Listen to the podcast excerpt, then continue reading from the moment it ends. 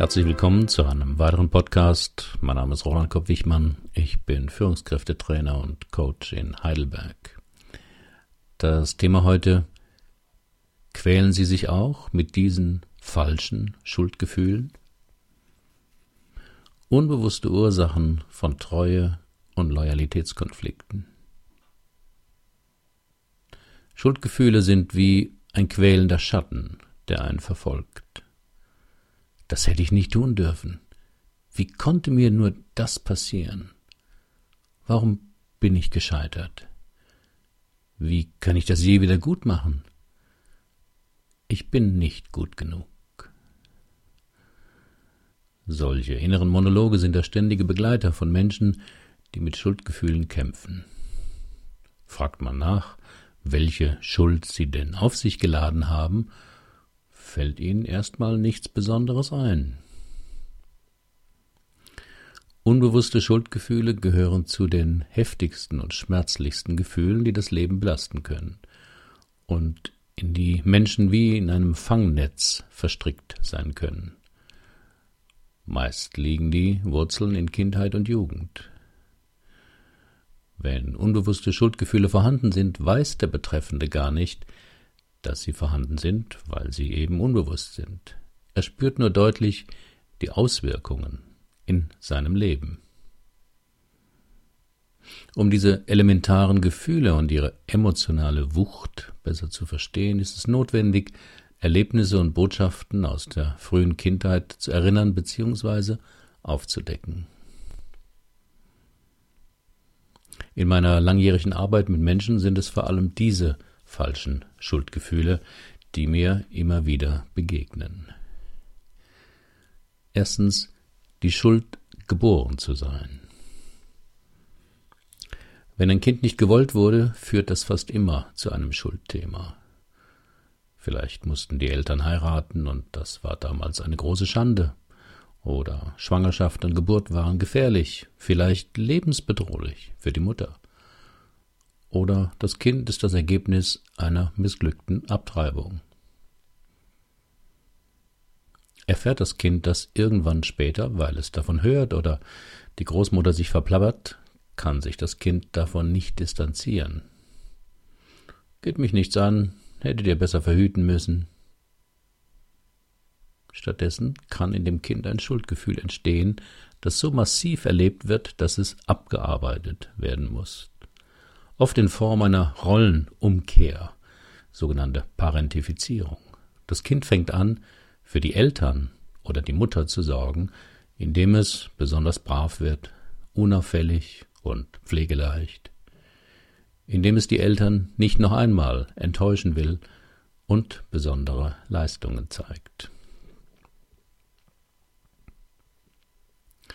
Zweitens die Schuld des falschen Geschlechts. Nicht nur in Königshäusern hat man genaue Vorstellungen, welches Geschlecht das künftige Kind haben soll. Auch normale Eltern haben oft Wünsche dazu. Dass nach drei Söhnen man sich vielleicht eine Tochter wünscht, mag verständlich sein. Auch der Landwirt hofft meist auf einen Jungen, der den Hof übernehmen kann und ist über weiblichen Nachwuchs eventuell nicht immer erbaut.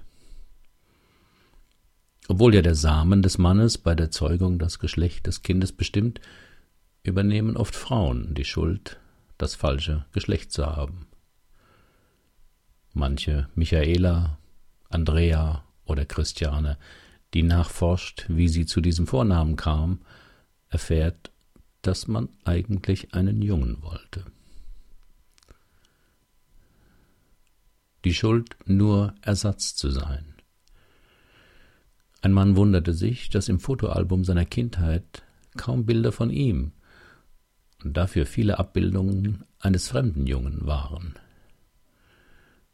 Als er mit sieben Jahren seine Mutter danach fragte, erfuhr er, dass drei Jahre vor seiner Geburt sein Bruder mit zwei Jahren an einer Lungenentzündung verstorben war und seine Mutter immer noch jeden Abend darüber weinte.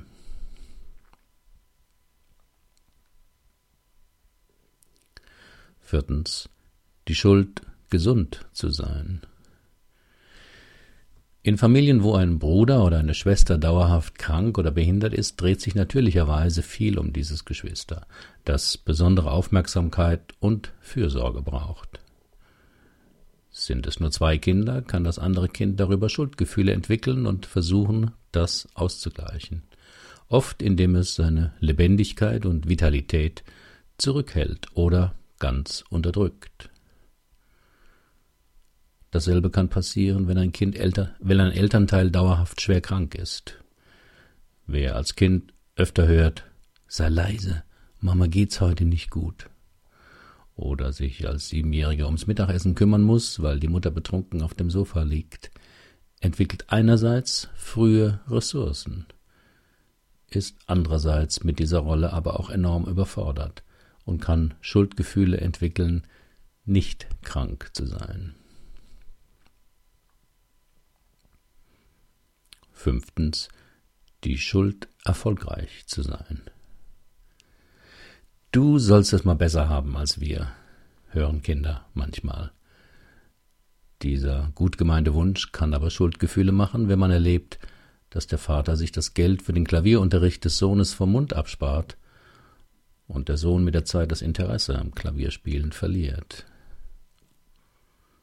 Wenn du nicht geboren wärst, wäre ich heute Ärztin, erinnerte sich eine Frau, die ihr erfolgreiches Jurastudium abschließen wollte und vor den entscheidenden Klausuren enorme Prüfungsängste bekam. Arbeitsstörungen und Prüfungsängste sind oft die Nagelprobe dafür, wie gut sich jemand innerlich von den Eltern gelöst hat. Besteht hier noch eine unangemessene Loyalität, spürt der Betreffende unbewusst, dass er besser nicht erwachsen und erfolgreich ins Berufsleben tritt. Sechstens, die Schuld überlebt zu haben. Sie wollten zu dritt nachts von der Party mit dem Auto nach Hause fahren. Der Fahrer hatte etwas getrunken, bestand aber darauf, selbst zu fahren. Eine Kurve zu schnell genommen, von der Straße abgekommen, gegen den Baum geprallt. So schilderte mir eine Klientin jene Nacht, die alles veränderte. Der Fahrer und die Beifahrerin waren sofort tot. Sie saß auf dem Rücksitz und überlebte, schwer verletzt. Mit welchem Recht soll ich weiterleben? fragte sie sich immer wieder. Da sie darauf keine Antwort wusste, wurde sie schwer depressiv. Auch Überlebende des Holocaust oder von gewaltsamen Geiselnahmen und anderen Katastrophen entwickeln oft eine Überlebensschuld. Diese aufzulösen ist nicht leicht und bedarf meist einer längeren therapeutischen Begleitung. Etwa 20 Prozent der Schwangerschaften sind als Zwillingsschwangerschaft angelegt, aber nur bei etwa einem Prozent kommt es zu einer Zwillingsgeburt. Dennoch kann dieser frühe Verlust eine emotionale Gedächtnisspur hinterlassen und diffuse Schuldgefühle verursachen. Siebtens die Schuld, missbraucht worden zu sein.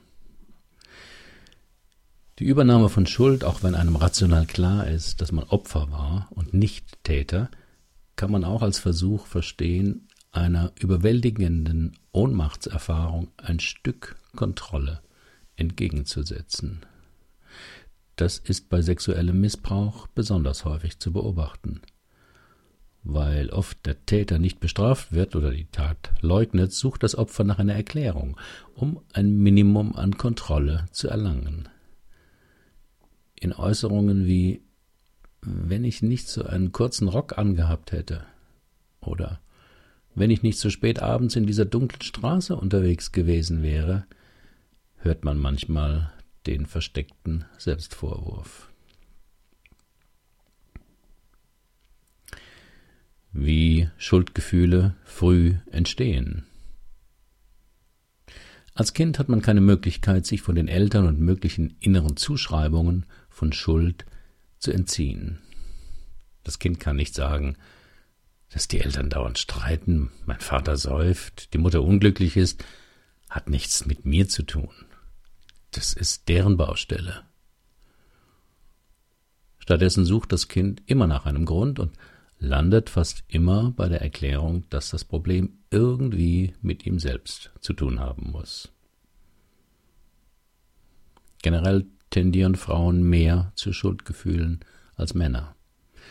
Vermutlich, weil sie beziehungsorientierter denken und oft auch glauben, ihren eigenen Ansprüchen und denen anderer nicht genügt zu haben.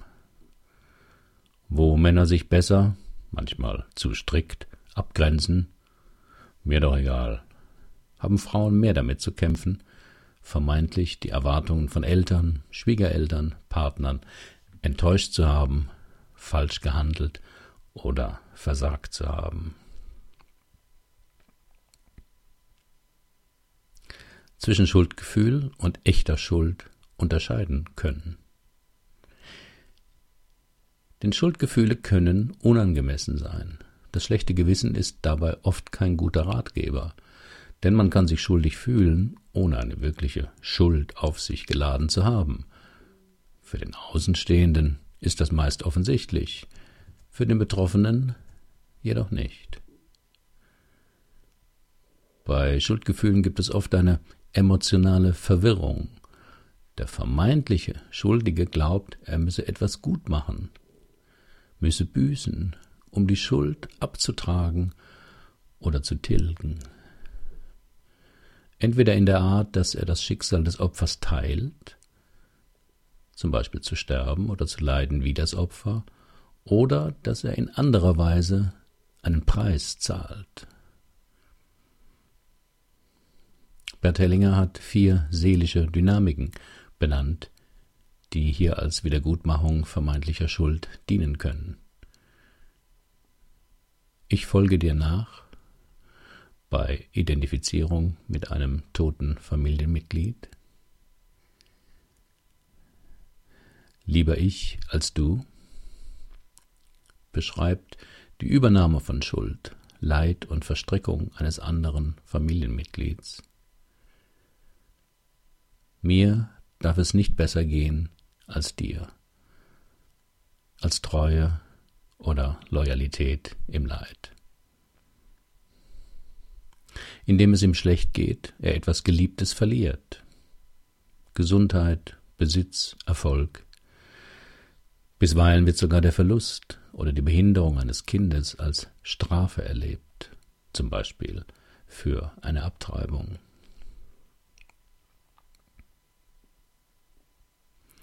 Wie lassen sich Schuldgefühle auflösen? Das ist fast immer ein intensiver, hochemotionaler Prozess. Mit rationaler Einsicht oder Appellen an die Vernunft ist da nichts auszurichten. Familienaufstellungen sind bekannt dafür, solche unbewussten Dynamiken sichtbar und erlebbar zu machen. Auch in meinen Persönlichkeitsseminaren tauchen schuldhafte Verstrickungen immer wieder als Ursache für seltsame Probleme auf. Allein das Aufdecken des möglichen Zusammenhangs zwischen Schuldgefühl und dem Glauben, etwas ausgleichen, bezahlen oder wiedergutmachen zu müssen, kann befreiend wirken. Hierzu arbeite ich in meinen Persönlichkeitsseminaren oder Coachings mit bestimmten Sätzen. Wenn Sie das ausprobieren wollen, suchen Sie sich einen ruhigen Ort ohne Störungen. Setzen Sie sich bequem hin und schließen Sie die Augen. Sagen Sie jeweils einen Satz laut vor sich hin und achten Sie auf Ihre inneren Reaktionen in den ersten vier, fünf Sekunden. Hier die Sätze. Ich darf glücklich sein. Ich konnte nichts dafür. Mir darf es besser gehen als dir. Ich muss nichts wieder gut machen. Ich habe genug gebüßt. Ihre inneren Reaktionen können heftig sein.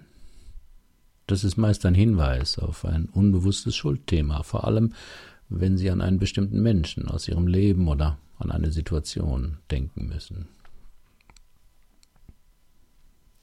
Das Bearbeiten von schweren Schuldgefühlen braucht manchmal professionelle Begleitung und geht meist mit starken Gefühlen einher.